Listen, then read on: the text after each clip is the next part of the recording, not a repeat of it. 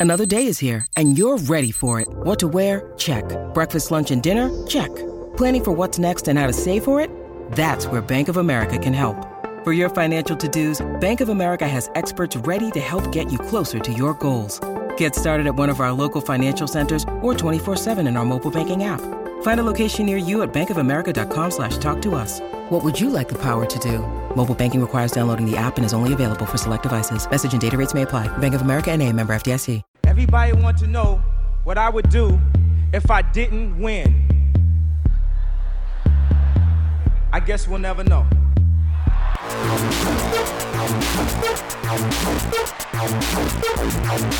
So keep your love. I don't get enough of it. Jesus just rose again.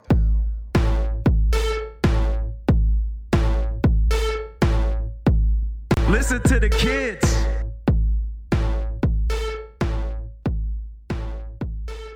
Hey, everybody, this is part two of our power episode. If you want the full context, go back and listen to part one. Also, we go with that like I need a moment. Uh, like this is way too much. I need a moment. Right back into no one man should have all that power. Wow. So the stress of the power is definitely like ramping up. The clock's ticking. I just count the hours is now feeling even more grim, which is something we talk about all the time. I feel like choruses on a lot of other artists' songs are really stagnant. It's the same energy all the way through. But Ye all the time is always ramping up the energy on the chorus by the verse preceding it and always kind of turning the screw a little bit more. Right. Um, which is also like a 1800s French book. No, who wrote Turning of the Screw? Do you know this? I, Have I do not it? know. Henry James, that's right. I don't think Henry James is French. I took a Gothic literature class in college. Is it Henry spelled with an I? Henry. No, good old Y. Uh, American born British author. Huh. Look at that. What do you know? Anyway, uh, we go from "Stop Tripping, I'm Tripping Off the Power," which we had heard before. Uh, now the chorus extends. Till then, fuck that. The world's ours. So it's kind of a Yeah. a, a circling back around that same energy we talked about in the first four lines of like, yeah, we rolling, like I'm a superhero, gets countered by the last four lines of like this is way too much. And now the the tension, like the clock's ticking, I'm tripping, but then it's rejected, right? The superhero aspect, this like megalomania or uh, confidence comes back in. Yeah, like, fuck right. it, the world's ours. Uh, and they say and they say and they say. So he starts repeating that idea of they say, um, which you could apply that to like the world's ours. Like that's something that they say, and you could view it as kind of sarcastic play on the world's ours. But you could also view it as like him dismissing all the stuff that they say. Right. He's just like the world's ours. I'm a superhero. The haters are gonna scream. They say, they say, they say, they say, but like, whatever. Yeah. It's uh it, it- again, like you you basically said it all perfectly, but I just love that. Till then, fuck that. The world's ours. Like again, gets at everything we're talking about. The this almost denial of what's everything that's going wrong. Like ah, like if they're gonna keep uh if they're gonna keep uh putting us down and like disenfranchising us, like we're gonna fight back. We're gonna fuck everything up the other way. Like let's just keep going, guys. And it's it's almost like he's speaking to an army, yet like who is Kanye speaking to? Like he's talking this this song. I feel like completely. Uh, the imagery I get from the song is like complete alienation, like a king alone at the top, and like I don't know what force he's gathering together. I- It it, it reminds me of of Jesus as well. Like he just feels like a lonely person at the top, and he's surrounded by nobody. Yeah. And he's not handling it all that great. that- that- that's the the energy of the song. Is like you can tell that like he senses that that he is alone and that he's not getting through to people. Well, that idea of like, and they say, and they say, and us relating it to haters Yeah, plays very well because we saw like the bit of connectivity uh, from the like the verse into the chorus, and now we're seeing a bit of connectivity from the chorus back into the verse. Like and they say and they say and they say and the very first line of verse 2 is fuck snl and the whole cast. Like these are people who are like talking shit about him. Yeah. um and then he goes on to talk about uh south south park yeah. wait That was the last song, right? yeah that was the last song which yeah uh, but I was thinking of the Bill Hader stuff that we had talked about. That Bill Hader wrote the South Park episode or co-wrote the South Park episode that made fun of Kanye, the fish sticks one. And Bill Hader was also part of whatever SNL skit that I can't remember that pissed Ye off so badly. Um, I called him Kanye that pissed Ye off so badly, and so he's like proud of being the person that got shouted out in both of both of these songs. Um, but Ye had had a like a very good relationship with SNL. Actually, Yeah. they were really well known. Not really well known, but it was known that SNL never changed the staging for any artist. So if you showed up, you just performed on the stage as it was. Ye was the first artist in SNL history that they allowed to do special staging. Damn right. Yeah. And now it's just like the normal thing.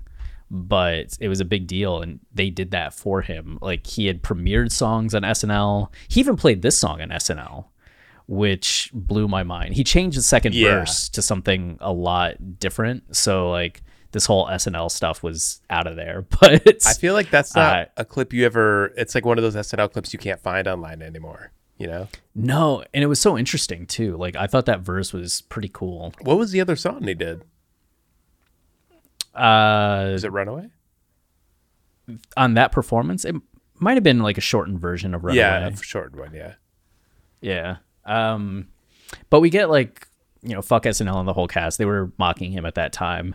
Uh, tell them Yeezy said they can kiss my whole ass, Love it. uh, which is just a setup for him saying more specifically, they can kiss my asshole, which is a Jay Z reference Sure is. uh, actually. So on the song 99 Problems, one of the big like breakthrough singles for Jay, um, I've got the Rat Patrol and the Gap Patrol, foes that want to make sure my casket closed, rap critics that say he's money, cash, hose. I'm from the hood, stupid. What type of facts are those?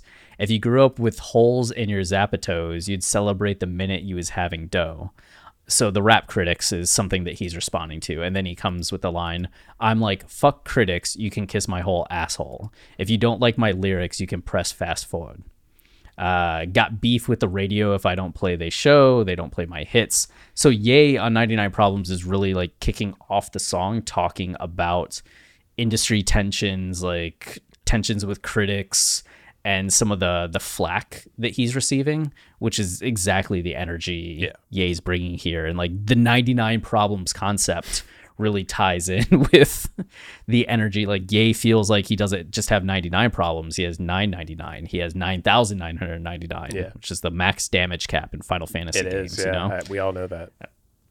unless you get like a limit break item or like a well, the limit break, like of a course.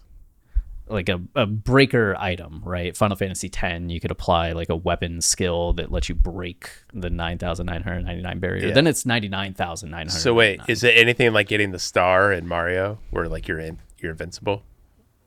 uh not invincible, you can just do more damage, Okay. you know. You can still take I damage, but you just you just do more damage. So it's more like when Mario gets those little fireballs he can throw at people. Yeah, it'd be like if the fireball did the damage of like 5 fireballs. Right. It's like getting the great sword in Ocarina of Time, Yeah, or the sure. the giant sword. Is that what it's called? I never played Ocarina of Time. Yeah. I know. I just I'm trying to fit in, but it never works. I know. Yeah, I I I played one time where it was like a save file that somebody had, and I just tried grappling hooking everywhere and found out that if you kick the chickens, they murder you. yeah, yeah, it's great. Yeah, I had no idea. I don't know why that's the one thing I did in that game was kick a chicken, but I do it to this day. What? You don't you don't kick the chicken, you hit him with your sword. Oh, of course, of course. If you could kick in that game, that'd be cool. Yeah, just be kicking everything, kicking Ganondorf. Oh man, kick him right in his nutsack. if he has course. if he has genitalia, I don't know. You know, that's a question for the next game. Yeah, absolutely. wow, we've gone way off track. the search for Ganon. Yeah. Um, Oh. so yeah, more specifically, they can kiss my asshole. So Ye's like really going there. He also had like a similar reference on Gorgeous, uh, talking about uh, they can kiss my ass XOs. Uh, and then says, I'm an asshole. You guys got jokes, like sarcastically. Like, just like, oh, you got jokes. You're so funny. Like, ha ha, ha ha ha. Uh, and goes, You short minded guy's thoughts is Napoleon. So, uh, Napoleonic complex were like short men. Napoleon was like one of the greatest generals in military history, but he was also like five foot tall or like five two or something. Mm-hmm. Though there's theories that he was actually like five foot eight, but he just had bodyguards that were six foot five or something, so he looked smaller than what he was standing next to them. Uh-huh. But regardless, Napoleon is historically thought of as being like short king size of things, mm. and that it fueled this complex that he had to be like larger than everybody else or like condescending to others. Like he had to show off he was powerful because he was so small. And i've known a couple people like that. Um uh, I, like a a few people in my life where it's just like they just couldn't be normal. they had to like try flexing all the time. And it was really like awkward how much they tried to like It's like what Tom Cruise does, right? Yeah, Tom Cruise is like a an example of that where I'm sure Tom's like a nice guy, but you wonder if he has to make up for a lot of like feelings about his heights. We had somebody in my fraternity that was like that and it was just like you're coming on too aggressive. Just everything you do is too aggressive. It's hurting my neck looking down at you. Like, please stop. Yeah. Which like me and him we're almost eye level, but like I don't say the things No, that you're, you're normal. saying. Yeah. Uh, so here he's just kind of calling it like, but instead of them being like physically short, he's saying like you're mentally you're mentally small, Yeah, yeah. and like you act tough because of it. Um, and then he says my furs is Mongolian, so it's like you're just like small thinkers, while I'm like a bigger thinker and like rich and might be making a comparison between Napoleon and like Genghis Oh, Khan, who's sure. also one of the like leading military generals of the time and much more of a terror than Napoleon ever was. Yeah, Genghis Khan. I feel like he he he's his uh power and land stretched way further than Napoleon. Yeah, he was a fucking menace. Don't they? He had like so many kids that he Yeah. accounts for like two percent of the world's population or something. I've heard that like, that I've heard that that's completely bullshit, but I still think it's hilarious. it seems like complete bullshit, but it's it's hilarious nonetheless. Uh, so it might be like a contrast, like you're Napoleon, where I'm like Genghis Khan. Uh, my ice brought the goalies in, which uh, we'll see like that a little later with the diamond encrusted piece, but the ice just being like diamond jewelry, like the amount of diamonds that he has, the ice that he has, since uh, high quality diamonds have that iciness Yeah. to them. Uh, so he's just like, I have so much ice, the same way he has so much furs that like he brought the goalies in. So I guess it's like a like a hockey rink, and you need the goalies. I love all this. Like it's, it, it- we're supposed to like care about this guy's plight. Again, it feels like the opposite of New Slaves, or not the opposite, but like a little bit of a twist on it. Like New Slaves, he he's fighting these very important battles, like stuff we can agree are big problems in America, very immaturely. Like like I'm gonna fuck your Hampton spouse and I came under Hampton blouse. Like he's saying ridiculous things here. Like my first is Mongolian, my ice just brought the goalies in. Like he sounds like a junior hire, like at a playground fight, you know? like brushing his shoulders off as he brags. Yeah, it's just it's so perfect for this character who like this is the point he's been pushed to. He's been pushed to the brink where like he can't make it, like everyone's against him, so this is all he has left is to just insult. and he kind of gets at it like the self-awareness kicks in in the next line where he says i embody every characteristic of the Oh, egotistic I love that line. so it's says it. like yeah, I embody every characteristic of the egotist. So it's like he's he's aware after just going on this egotistical like eight lines or six lines, whatever it is. He's like, no, I embody every characteristic of the egotistic. like, I know exactly what I am. And then refers to himself in the third person, which is so funny because, oh no, he doesn't refer, instead of saying like Kanye, because it would have been Kanye back then. Kanye knows he's so gifted. Yeah. He just says he knows. But going with that third person still shows that self awareness.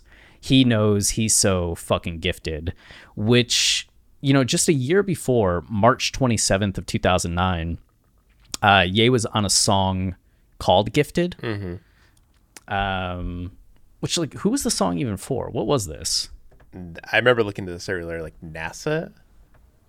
Yeah, who who are they? Ah, No idea. We should have done some research. NASA. Yeah, NASA is a bit of an odd group. While NASA does consist of artists Squeaky Clean and DJs Zegon, they rarely appear on their own songs, which are mostly remixes of classic Brazilian tracks. Instead, they act like a massive get together for rappers from the North and South Americas alike, putting together famous artists like Kanye West, Ye, Yeah. Genius, and DMX with lesser known ones like uh, Chali 2na, Tuna and Karen O. If anything, they're more like a record deal for up and coming artists. Okay, so they're like So- DJs, right? You know, DJs, DJs always feature people on songs.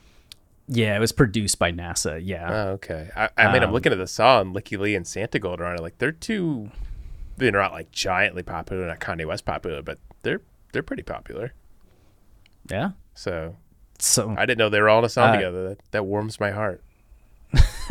and Ye has the the first verse on the song, and the song's called "Gifted." And at the end of the verse, he's just like, uh, "I'm in first and y'all in second, and this verse only add to the freshness." Call to the club, tell them add to the guest list. What you think? Way more bitches. I can never be too big for my britches. Y'all motherfuckers know who this is. I'm gifted. Merry Christmas. Merry Christmas. What? the britches line? Did Kanye come up with that line? I hope so. The that Jay then Did- repeats. Oh. Too big for my bitch. Yeah, wow. I didn't think about that. Fucking ridiculous. Yeah, that's interesting. Stealer. thief. Hail to the thief. Um but like you have the song called Gifted. I don't know if Ye would be like he knows he's so fucking gifted like shouting out that song specifically. I don't know how popular it was. Yeah. Um, but then there's also this Nina Simone uh, song that you were talking about as well. It's an adaptation of the play of the same name by Simone's close friend and iconic playwright of the civil rights movement, Lorraine Hansberry. Um, and it's to be young, gifted, and black. And it's this kind of like positive song, young, gifted, and black. Oh, what a lovely, precious dream. Dream's a keyword here, right? yeah. As that's come up a few times. Uh, to be young, gifted, and black, open your heart to what I mean. In the whole world, you know, there's a million boys and girls who are young, gifted, and black, and that's a fact. You are young, gifted, and black. We must begin to tell our young there's a world waiting for you. Yours is a quest that's just begun. Which gets back to like ideas in Afro America, uh, ideas you were talking about in White Man's World by Tupac, this acceptance and this idea of the power that you possess. And Ye being like, yeah, he knows he's so gifted. I mean, we know that he's familiar with Nina Simone's work. Uh, Nina Chop, you know, famous, uh, Blood on the Leaves with Strange Fruits. And then it wouldn't surprise me for him to be making a reference to a song like this and the idea of potential, right? Yeah, right. Young, gifted, and black. It's like the potential of the black youth in America is so great, is what Nina seems to be saying. And this precedes Ye going into a lot of talk about his childlike creativity. Yeah, right. Like his like youth and his gifts and his potential that's now feeling challenged. So it's like Ye's embracing this attitude that Nina Simone's talking about, but society, America, is ripping it away from him. Yeah. Which is what we're talking about on the album, not just about like Ye's relationship with America, but the black experience with America, just America and the powers that be ripping potential from people in general. I mean, this is just like the genius of Kanye. Like uh, people again can keep Yeah. rolling their right. Okay, no, I- I meant 2010 version of him. Um, it the um, God no, I lost my train of thought. Uh, the genius of Ye, people can keep. Yeah, people I know get annoyed that the way we talk about samples, but if you really, I mean, you're looking at these samples and again, how much they serve as a contrast to power in particular, and setting up this thread of, of um, the potential that you have, like everything you're talking about, potential you have to realize as as a black man, as a black person in this country, as somebody who was never supposed to make it, and how that spells his journey for the entire album and how like he feels dejected and can like never find himself like can never become whole because of the system that's working against him. Like these songs are really all these songs he's sampling and possibly interpolating are setting up this idea of of the right path to take and he keeps taking the wrong path like he keeps trying to find this dream world that's promised to him that that he can manufacture out of fame and money and wealth and power but he never finds it you know it's it's just insane that like all of these songs create that contrast Yeah. And I could imagine somebody being like, well, any song that would be used, you could probably find some connection to if you're looking for it. It's like, maybe. But like, uh, I just, i don't think so no, like, I don't think, no. there have been times where No, no. kanye's like we've met a dead end Yeah. with a song so Hey, it's Kaley Cuoco for Priceline. Ready to go to your happy place for a happy price? Well, why didn't you say so? Just download the Priceline app right now and save up to 60% on hotels. So, whether it's Cousin Kevin's Kazoo concert in Kansas City, go Kevin, or Becky's Bachelorette Bash in Bermuda, you never have to miss a trip ever again. So, download the Priceline app today. Your savings are waiting. Go to your happy place for a happy price. Go to your happy price, Priceline. Uh, so we get, I just needed time alone with my own thoughts, which gets back to schizoid, right? Like this idea of being like separated, alone. Um, so he just wanted time alone with his own thoughts, which also gets at him leaving America, right? Um, got treasures in my mind, but could it open up my own vault? I love that. one of the best lines Yeah, so much. Like they're these great things that I know are in there, but I can't get to it. like because society, right? Like he says he needs time alone. And the implication is that because I'm surrounded by so much, I like all the people saying things, SNL, all of this, that I can't open up the vault. I'm too distracted. Yeah, right. Also, kind of gets at yes, it definitely is saying that, just based on the fact that he's he's saying he needs time alone. But you could also look at it as there are these treasures in his mind, and he's seeing and he knows they're there, and he has his time alone, but he still can't get them open. This whole idea of Yeah. like you're you're your own worst enemy again, like the underlying message of the song. Yep. And some of these treasures he talks about, like my childlike creativity, purity, and honesty. So it's like I possess these great aspects or these like wondrous things, like childlike creativity, like a childlike purity and honesty, uh, which Ye recently, like recently, like 2018, 2019, 2020, started talking a lot about like children are geniuses children are pure like we should all yeah. get back to thinking like children and trying to put yourself back to that place of like purity and potential so it's something that he talks about here but is still very relevant to him i think today um and gets back at to what the potential we were just talking about in the nina simone Right. song. Yeah. This idea of like to be young, gifted, and black, like his childlike creativity, purity, and honesty. These like gifts that he has, um, they're honestly being crowded by these grown thoughts, and that's what he's talked about in 2018. Like the kid, the example that he gave was you have a kid that stands up on a table because standing on the table makes them feel like a superhero, like Superman.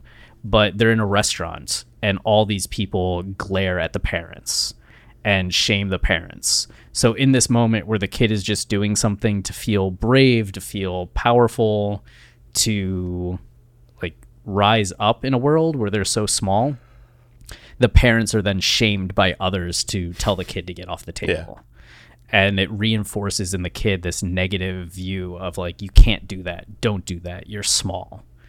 And I think that's what he's getting at here. Like the grown thoughts of society telling you what to do, how to do it, Right. what you can't say, who you can be, are crowding out these childlike aspects of him that give him power. Yeah, it's. um I mean, we said at the beginning of the season, like it'll be interesting to talk about this album and l- compare it in in light of like Kanye's recent behavior. I mean, you're talking about 2018, Yeah. but like stretch that to today. This this idea of like rejecting monolithic thought. This this idea that was once empowering and like something you could embrace and and see as a way to live your life. Like it becomes trouble it can become troubled at some point when you become so enthralled in, in politics and choosing sides and sticking it to a specific group of people you have uh, perceived as slighting you and holding you back it becomes something a little more dangerous and like you could see how it can grow out of control. To think like he was saying this kind of stuff back then and how pure and um introspective it was to see it grow to like what it's become today it's just really interesting to think like power a song that already feels out of control like really really really got out of control you know Yeah, you kind of. I mean, Ye released that video last week. Uh, there was just kind of documentary footage that Nico, his videographer, had taken, and at one point he talks about how he's at a point where he just needs to shut the fuck up and be creative. And it's something he even said in 2018 when he tweeted about Candace, and he's like, "My eyes are open. I realize I've been used." for things that like I don't believe in or aren't like yeah what I do. Like I'm just going to focus on being creative. So we have multiple times where he's wanted to just focus on the creativity, to focus on the art, to focus on doing like great things. But then it's like you do see the the grown thoughts, the frustrations, the being told no, yeah. crowd out the childlike just desire to create and leave him in this place where he's fighting everybody. yeah. Crazy. It, it just keeps happening over and over. Yeah. Um, and then the idea of like childlike creativity, like the innocence that's there, it does make me think back to Dark Fantasy and the bridge. Uh, not even just the bridge, like the start of the second verse, uh, where he talks about like teacher, teacher, tell me how do you respond Right. to students. We talked about uh, the reference on that song and it being like talking to like other like the hip hop world, but also really getting at this dynamic of like the teacher and the students. And Ye asking like, how do you respond to students? Like, how do you talk to the youth? How do you like tell them things? And that song having the bridge where it talks about like at the mall there was a seance, just kids, no parents, and the sky fills with herons, and they saw the devil and the Chrysler Baron. I feel like when we first talked about it, that was very mysterious and cryptic. Hmm. But now that we're kind of getting this aspect of it, of that the country is fucked, and you have all of these kids that are growing up in this world that is trying to where the schools are closed and the prisons are open right? Mm. Where you have all these people that are going after them that are taking away the childlike aspects and only causing them to grow up faster and be left with the grown thoughts. It starts to feel a lot more apocalyptic for future generations.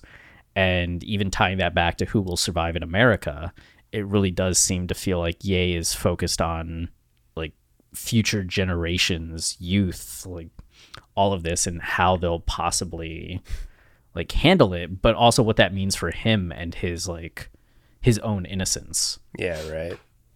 Again, more tension and um, just this idea that like you're both fighting for yourself now and fighting for the future. Like the amount of pressure you're putting on yourself, the amount of change you think you're going to enact, the generational change. It's it's all way too much. He needs a moment, man.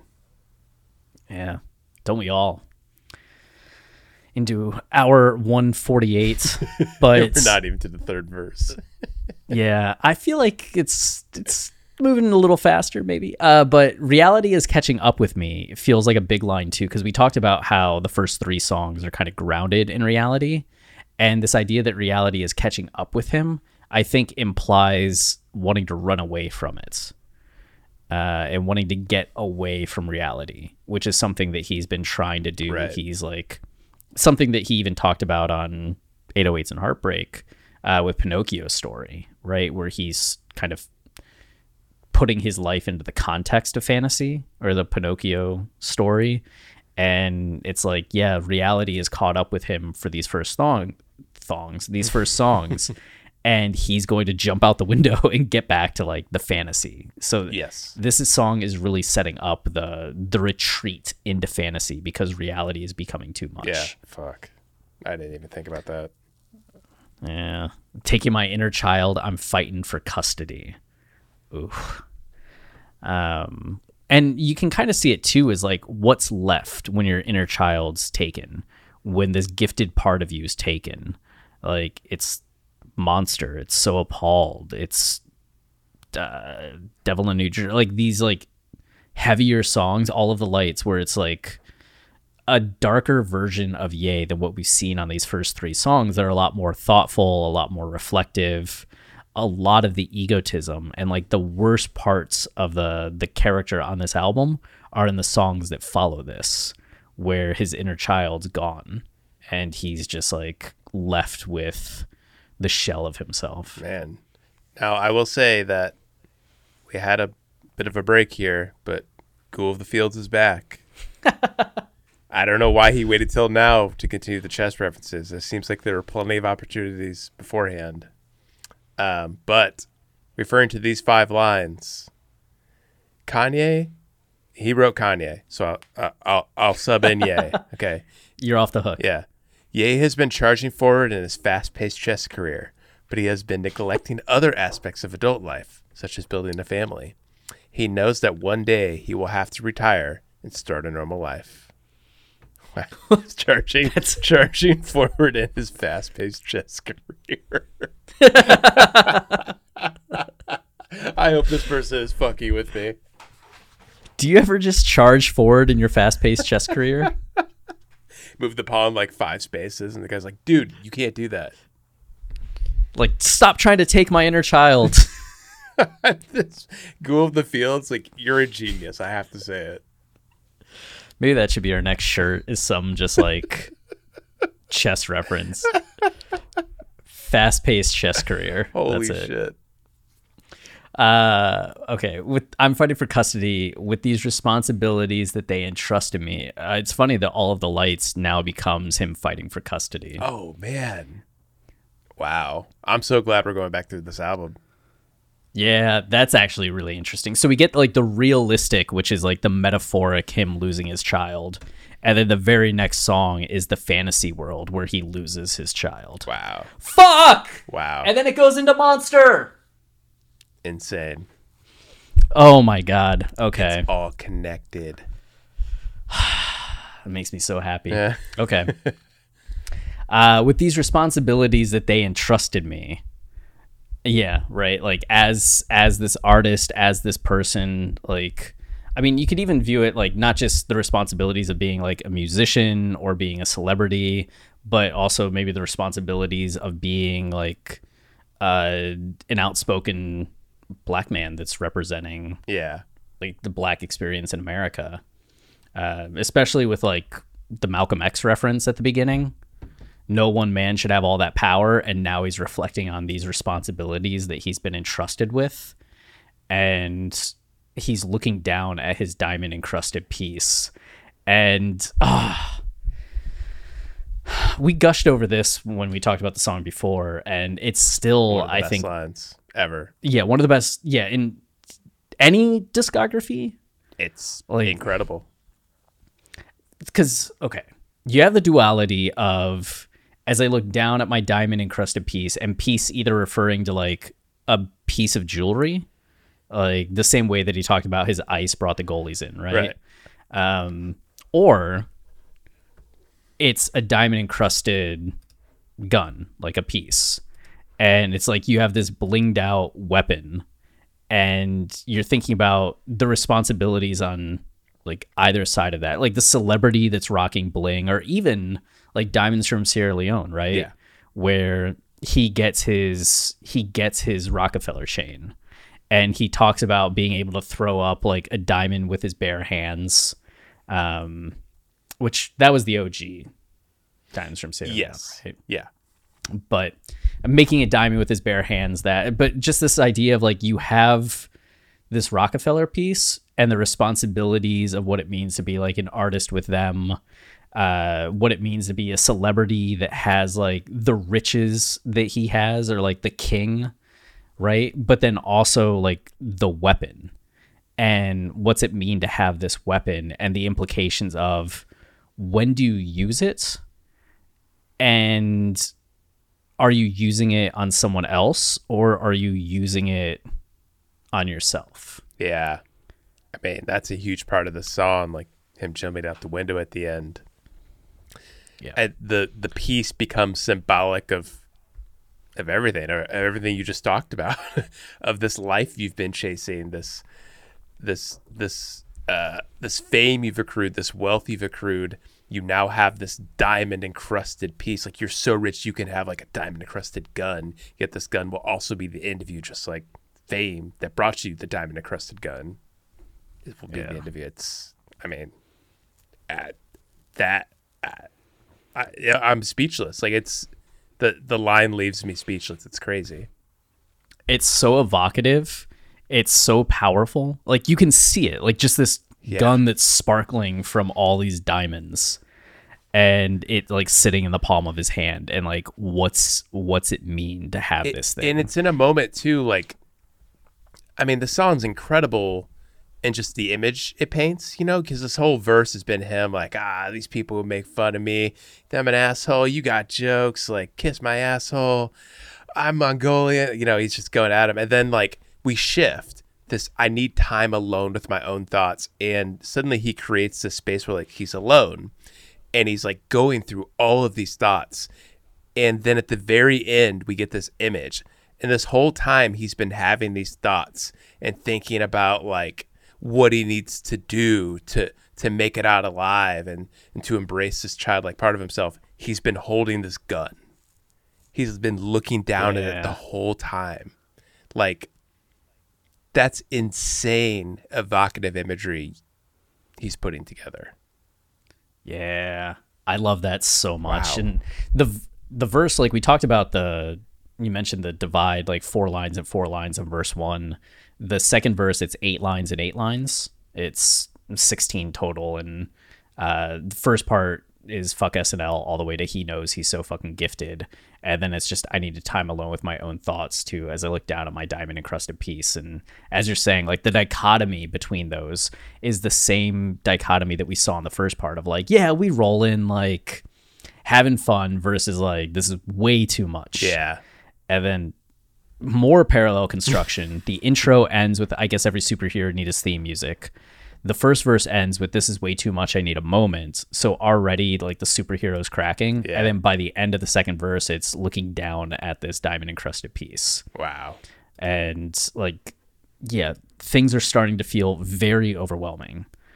Um, and then I know people would talk about like how he says diamond encrusted. They hear like dying man, which he had like the Jesus piece. I don't know how much I buy. Like I can see it. I don't know how much it like matters or changes something, anything. Hmm. Like it's definitely diamond encrusted. There's no like, but if you want to make reference to the specific Jesus piece that he had at the time, sure. Like it's at least worth like noting, but I don't think it like hmm. adds or detracts all that much unless you want to say like Ye's also relating himself to like someone on the cross. Yeah, I mean, I don't really buy it. Like, Ghoul of the Fields didn't say anything about it, so I just don't think there's any valid validity to it. Uh, you make a great counter argument. uh, so then we come back, like, and it's as I look down at my diamond piece, comma, thinking no one man should have all that Yes. power. Crazy. right it, like the connectivity right we talked about how it goes like the first verse into the chorus and how it flows well and flows out of the chorus back to the verse and now it's the same thing like the thoughts connect to the chorus and he's looking at this gun thinking no one man should have all that power and he's the one with the power so it's like I- dark I'm not gonna be able to rank these songs at the end of the season. It's like a Yeah. an 11 way tie for first. and the clock's ticking in that context Oh, holding the gun. Oh my god. And knowing Yeah. what's about to And- come. Oh my god. and then he tells himself stop tripping like Yeah. get it together but i'm tripping off the powder so now drugs are in it right Wow. it's no longer the power the power has led to him like using cocaine like he's now taking drugs and just like high now like fuck it the world's ours you know uh and then he repeats the and they say and they say and they say and goes into colin power powell's austin powers Colin Powell. Which, I like- love that. right? Colin Powell at the time was the Secretary of State for George Bush. Or no, not at the time, back in the day. Yeah. Um, Before that. when yeah, before. That would have been like the I guess the Katrina stuff cuz he's kind of referring to like Bush era administrator Right. and then uh, Michael Myers who is standing Yeah. next to him during the George Bush doesn't care about yeah, black people. Um, so it's like you get a reference to Ye's like impact on the nation, right? When he spoke up. And then he goes into Lost in Translation with a whole fucking nation. Also worth noting that Austin Powers is somebody with jokes. so you get a little bit of parallel construction with like SNL or Austin Powers. Um, but Lost in Translation is a movie reference as well. I mean, it's a common phrase, but it's a Bill Murray, Scarlett Johansson movie that's amazing. Sofia Coppola directed. Um, and he's an a- famous actor who is in Japan for a whiskey commercial. what is it? For a good time. Make it a Suntory Oh, time. Santoria. That's right. Yeah. Um, and they keep having him like say it over and over again. But uh, it's really a movie about like transience and connection during transient times. But Ye saying like I was lost in translation with a whole fucking nation. Like it's not just Bill Murray and like other people like or maybe that is like Bill Murray I guess being it is, lost yeah. in Japan. Yeah, but it's like being lost with a whole fucking nation where you can't communicate properly with them. Yeah. Which is exactly what's going on right now. Well, yeah, I mean, it Um, specifically recalls the Taylor Swift incident and what he was trying to do, and nobody understood what he was trying to do. It, I mean, No. rightfully so. I, he, all he did was run up on stage and steal an award away from somebody. Yeah, it was just like Beyonce had the best video of all time. And it's like, yeah, you could have said that in so many other ways and methods. and not in that moment. But I mean, he was he was speaking to something larger, like this black artist who had a powerful, like black centric video can't win this award. Like it's ridiculous. Like I, I again, you understand what he's going for it, but lost in translation, like nobody knew that's what he was doing. no, and the irony being that she won best music video. Just Like, wait like, overall. ten minutes. But it's still like annoying because it's, It's like, well, she won best video. She should have won best like female video. Yeah, that's really dumb. Like it's um it's like it's like when Kanye got uh Donda got nominated for best rap album and it was the only rap album to get nominated for best overall record but then didn't win best rap album. Like it made no sense. Yeah, if only one rap album gets nominated for best overall album, how can it not win? It's just so stupid. When you need mealtime inspiration, it's worth shopping Kroger, where you'll find over 30,000 mouthwatering choices that excite your inner foodie. And no matter what tasty choice you make, you'll enjoy our everyday low prices, plus extra ways to save, like digital coupons worth over $600 each week. You can also save up to $1 off per gallon at the pump with fuel points. More savings and more inspiring flavors make shopping Kroger worth it every time. Kroger, fresh for everyone. Fuel restrictions apply. But yeah he, so we talked about this dovetailing or this song kind of overlapping with his taylor swift aftermath hmm. and lost in translation with the whole fucking nation is definitely it. They say i was the abomination of obama's nation.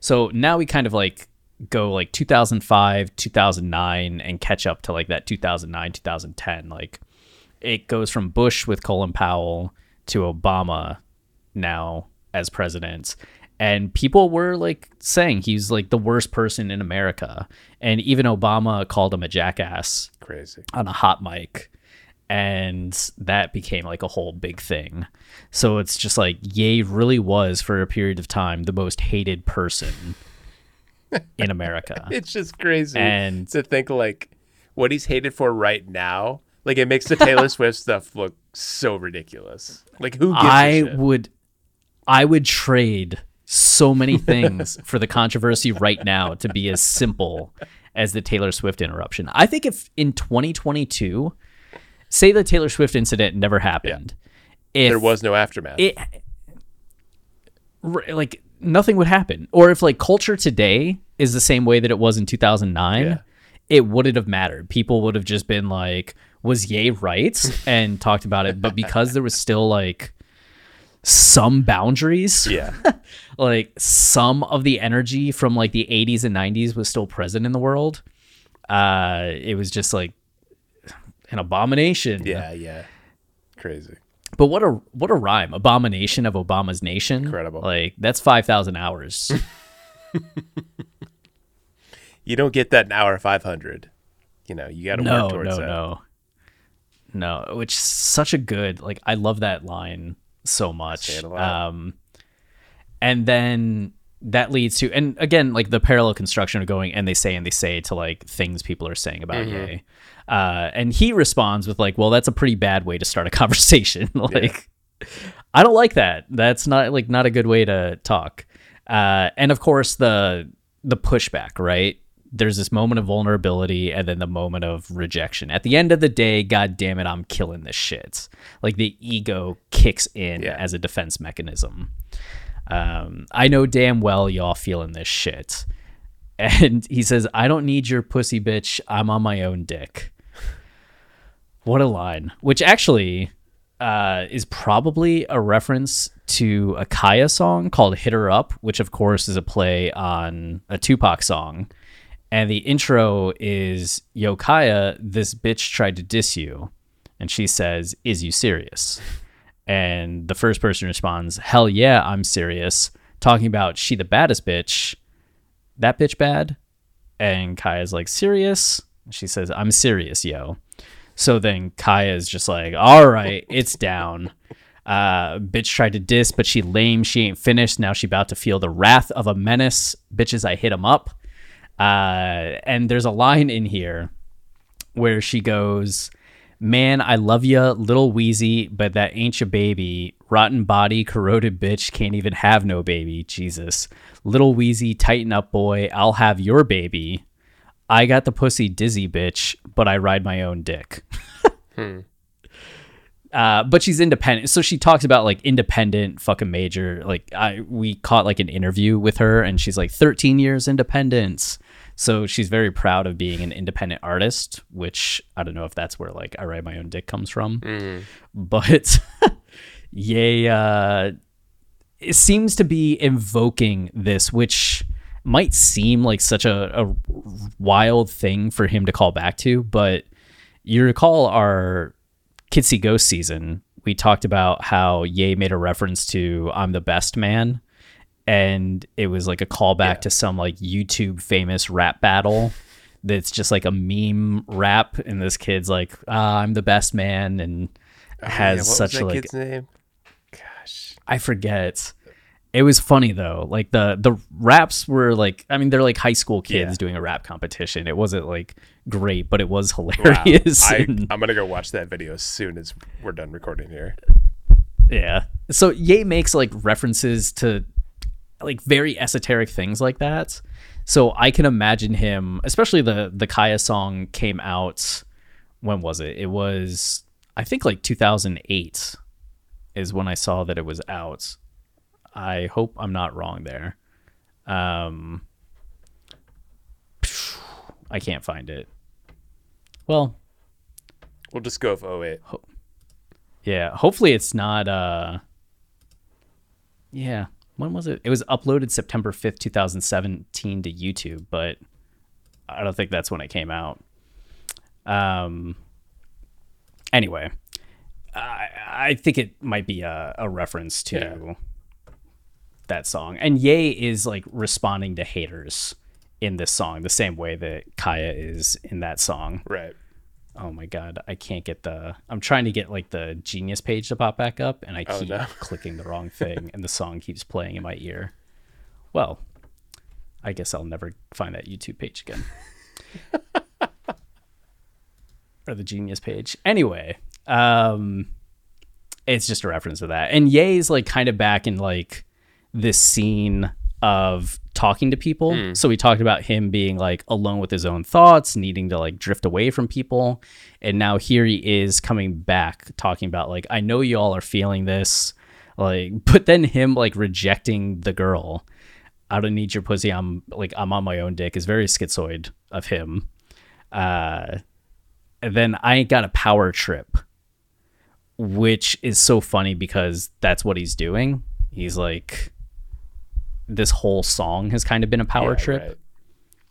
It's called Power, right? I got a And so power trip. him- Who you going home with? Like immediately contradicting it. yeah, like I don't need you. Who you going home with? Addiction. Like yeah, like eh, he already said he's like tripping off the powder. We're starting to see some of the self-destructive, especially how we see in the fantasy portion of the album. Right. So much of him is concerned with just like partying, women, like there wasn't really an emphasis on like relationships. There was some like like you know, so much head I woke up in Sleepy Hollow. But like Dark Fantasy and Gorgeous and even Power up to this point were very like topic focused. Mm-hmm. And now here he's finally starting to get into some of the like superficial stuff that we see on like Yeezus that we're going to see on songs that follow.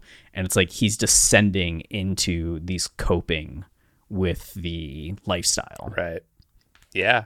It's it's funny because like there's such rebellion in this song. He's like as people continue to discount him and uh, oppress him, he's like, I'm just gonna fight back and make things crazier. Like now he's just sort of he he's not even doing that. Like he's just um, resorting to vices and material things and um, surrendering to his addictions. Like he's just kind of slowly losing that battle and turning inward.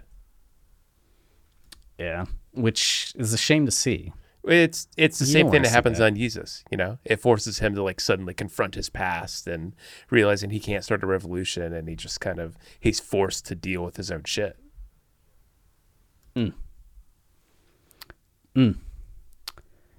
Um, so then we get how Ye doing, which asking himself the question and responding.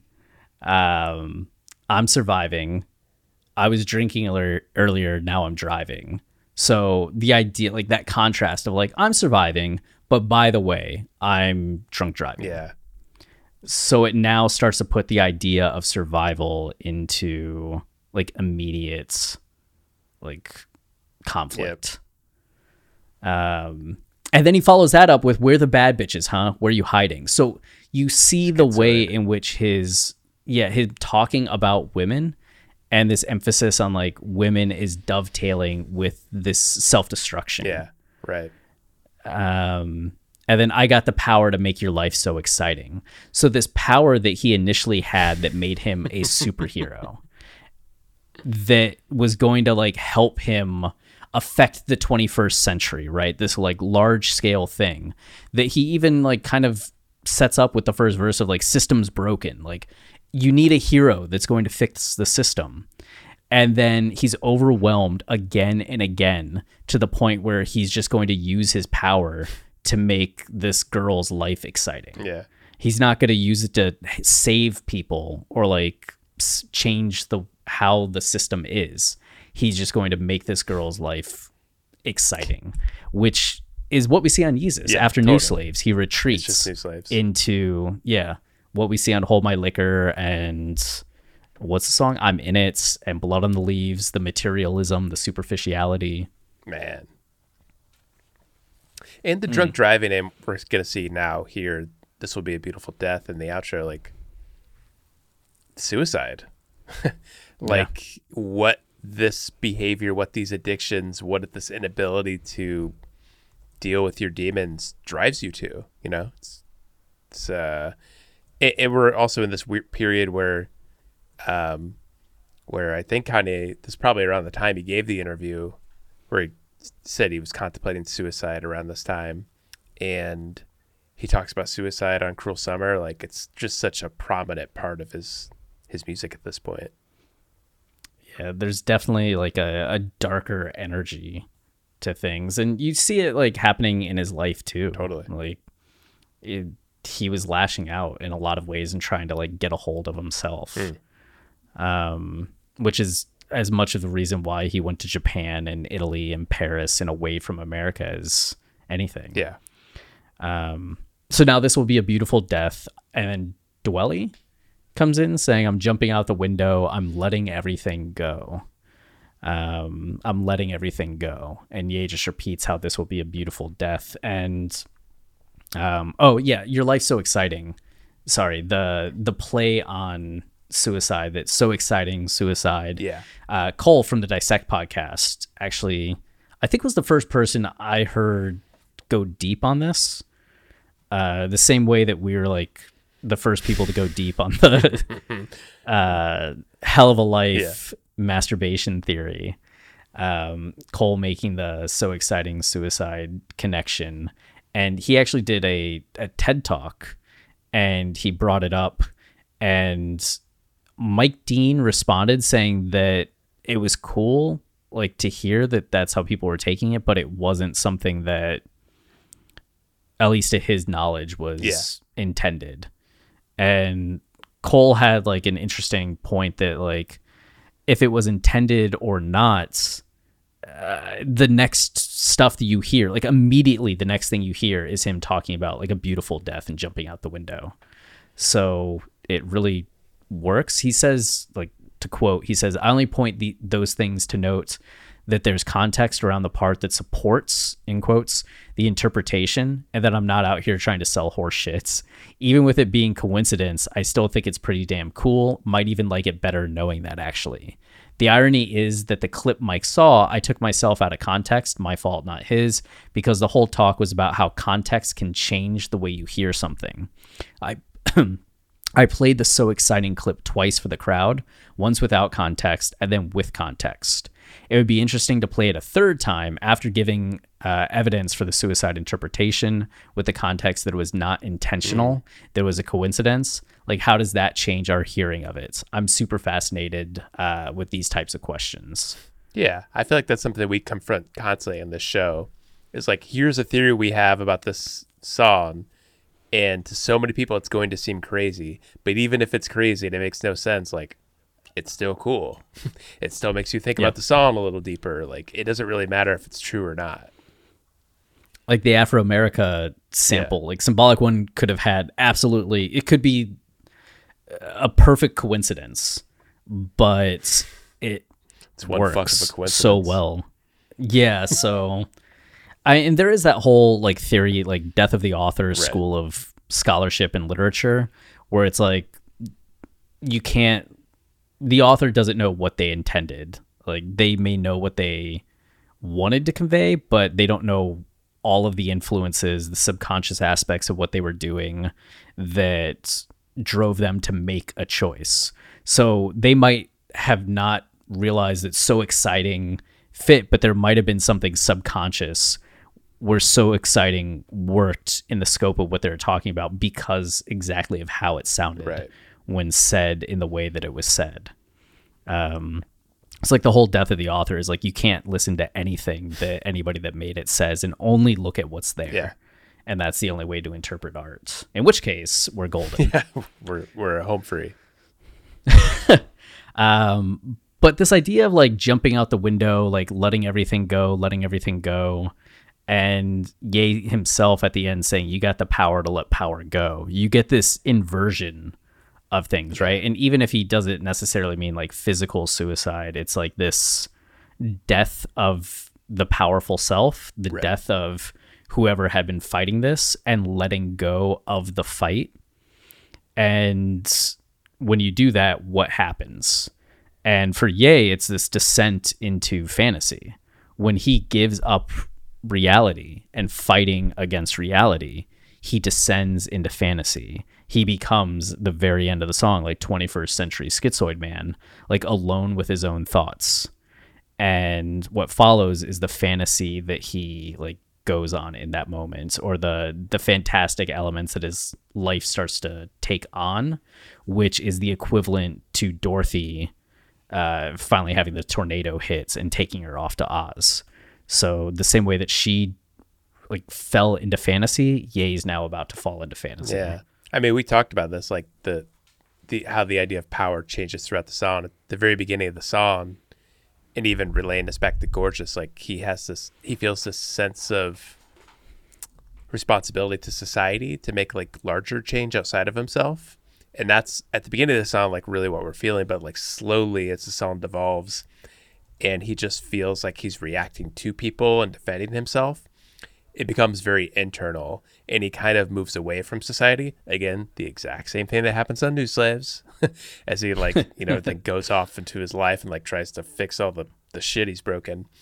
Um that's kind of what we're seeing here at the end. Of the song is like you have the power to let power go. Like that's what he's letting go. He's letting go this idea that like he has a place in society that he can do anything and he's just going to kind of slunk into the slunk? Is that a word? Yeah, slunk. okay. Slink, slunk. uh down into like the gross dis- you know despair of, of fame and like just indulge in the vices and be a ridiculous person who like nobody can have a real relationship with mm. yeah, you're rejecting everyone because you felt so rejected. I mean, something Yeah. the first clip of the Piers Morgan interview that Ye just did came out earlier today, and he talks about how hurt people hurt people, and a lot of his recent comments were him being hurt and wanting to hurt, and it's like you can kind of see uh, he's hurting at this point on the album. And he just starts like externalizing that. yeah man. It's all connected. It's, it's all a cycle. We need to get one of those like conspiracy the charlie chalkboard yeah the charlie chalkboard. Like next episode i should have just like yarn running across the the room showing all the connections between songs. if if somebody wants to create that graphic, like just superimpose Chris's face over Charlie's face, and just like connecting like all the different Kanye albums on a board, like we, we won't pay you or anything, but we'll give you a shout out on Twitter. i remember trying to like date a girl one time and like we're in the like the early stages where there was like you know energy Sure. but not like had it like really gone anywhere we're interested in each other and one day she looks at me and she's like you know who you remind me of Shia LaBeouf. Nope. She's like the the Charlie guy from Always Sunny in Wow, you've got some crazy comparisons going in your life. I know, and I was just like, oh, so she does not. She Yeah, does not It's see not going me. anywhere. the only comparison I ever got was I looked like uh, a fat kid that was in a McDonald's commercial when I was like in grade school. Jeez. Someone, it actually happened to me a few times where, like, some old lady would come up to me and be like, "Are you the kid from the McDonald's commercial?" several times. It happened a few times. When I say several, I mean like you know, three to five times. Yeah, that's several. okay. That's that's. well, I don't want people to get the a wrong impression. amount. It's not like people are coming for my autograph at the mall or something. That's still amazing that you have multiple people be like, "You're the kid," and you're like, "No, But like no." They're like, "You." exclusively middle-aged moms. Oh, that's really good. Um, that's really good. So I don't know what what's worse. Like you can be compared to Shia LaBeouf and and uh, Charlie, or or me and the McDonald's kid.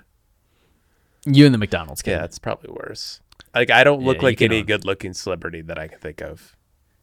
you can win that one.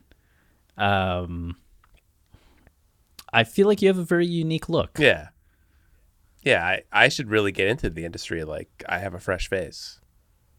Yeah, you just start doing things. You be like the the sarcastic guy. Yeah. that just has like a, a one liner. One line every movie. I can see I can see the future. They're just like Travis. The way that you said mm mm mm was just. That's a Did you ever expect it would get you a an Oscar nod? Wow. Uh, That's a great tactic for a career because like you probably don't get paid much, but you could do a lot of work. You could be very prolific and you would get paid like a small amount a lot of times. I just like the idea that you show up on like every CSI version that there is, or every like Chicago fire, or it's just like, who started this fire? And they look over at you, and you're just like, mm mm mm. That's all I ever say. I love it. It's just some deal I have with CBS. Uh, is that uh, what was the Hawaii show? Um, Hawaii Five Is that still on? Yeah. Wow. Is that still on? Is that still a thing? Uh, well, it was an old show, and then I think it's, and then they did they remade it, and I it's probably still a thing. Yeah, the guy from Lost. Did they re- it. yeah. Did they remake it in like 2008? And I think it's like a recent thing. Uh, I think it was. I think it was later than that. Okay, that's good. Remake series. I'm looking up 240 Oh episodes. my gosh, they just churn those things out, man. Or 2010 to 2020. Wow, 2010. That is earlier than I thought. Yeah. Damn. Holy shit! It's the guy from Lost, right? Uh, yeah, Daniel Dae Kim. Yeah, he's great. Yeah, I remember watching him in Lost and just being like, he's the best one on the show, right? He's awesome. Yeah. The show though, Okay. yeah. Fucking Lost. What a disappointment. I'm still fascinated by Lost, but like I could never watch it again. I started watching that show episode two. Like, oh, I missed up like live, like 2005 or 2004. It comes out, and it's like fall of 04. And I missed the first episode, but I catch the second episode with my mom, and we started watching it every single week. And it was the first time I ever had a show hook me like that yeah. to where I needed to know. Like I was obsessively looking things up on the internet, theories, details, and I don't I can't tell you how painful it was. Because it's not like Game of Thrones where it was like 10 episodes a season. We're talking like 20 episode seasons and they would do like 4 episodes and have a big thing and then go on like a 4 week break. Yeah.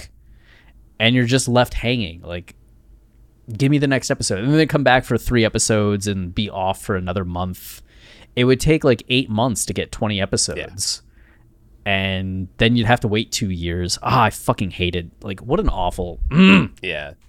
Uh, Damon Lindelof was really fucking with people. He still is. He still is. what is he doing? Westworld now? He's a monster. No, he did. So monster. He did Watchmen, and everybody loves oh, Watchmen. Oh, Watchmen, yeah. And I love the first five episodes of Watchmen. Yeah. and then thought it fell off a cliff, which is my major complaint of Lindelof. It's the same thing with Lost. The first Yeah. like three seasons are good, and then he's like, "Oh no, I have to start tying up loose ends and like concluding the story." And every single thing he's ever done, he's fucked up, except the leftovers, and that's because he was working with like a co Yeah. showrunner. Someone else who knew what they were doing. Yeah, who was the author of the original book. And they were like, Damon, great idea, but why don't we do this thing? Why don't we do the opposite? That's quality instead of the stupid decision that you want to do. Oh wow! Do we need to start a podcast that's just like taking down Damon Lindelof? Ha, I would love that. Said too much power over my Oh, life. We did it today, tonight. Yeah, two hours and 28 minutes later. Oof, I'm not past my bedtime. Yeah, well, what a song. Wow, You know? yeah, we did it justice to, or uh, maybe we did. Uh, the next episode, we're just doing the All of the Lights interlude. I kind of want to. like as you were saying it out loud, I was just like in my head, like, let's do it. it's just like two hours, and people are like, "How do you do?" Uh, had somebody yelling at me on Twitter, and they're like, "You take you talk for two hours about a three minute song. How can we take you seriously?" Really? Someone And said like- that? Yeah, I was like, "Do you know what scholarship is? Do they know you who we what- are? Right? You're Like- just now complaining about this? But if we did like a two hour episode on an interlude with no Yeah. lyrics, Well, again, you're convincing me further to do it. all right, let's do it. We'll, we'll see. We'll talk next week. We'll give Peloton an extra. Peloton. I don't even know if they're going to be on the advertising at this point. Although th- at some point they will be advertising, and people could be listening to this power episode. You know, after it came out, so you, this reference could be on point. Yeah, or they'll just like dynamically insert something else at that point. So even if it's relevant for like a few months, it might not be relevant in a few years. You know, That's true. Although in a few years, Peloton could be advertising once again, and someone could be listening to this episode a little late. that's true. Or Peloton could just buy the podcast. Mm, stay wavy. Keep it loopy.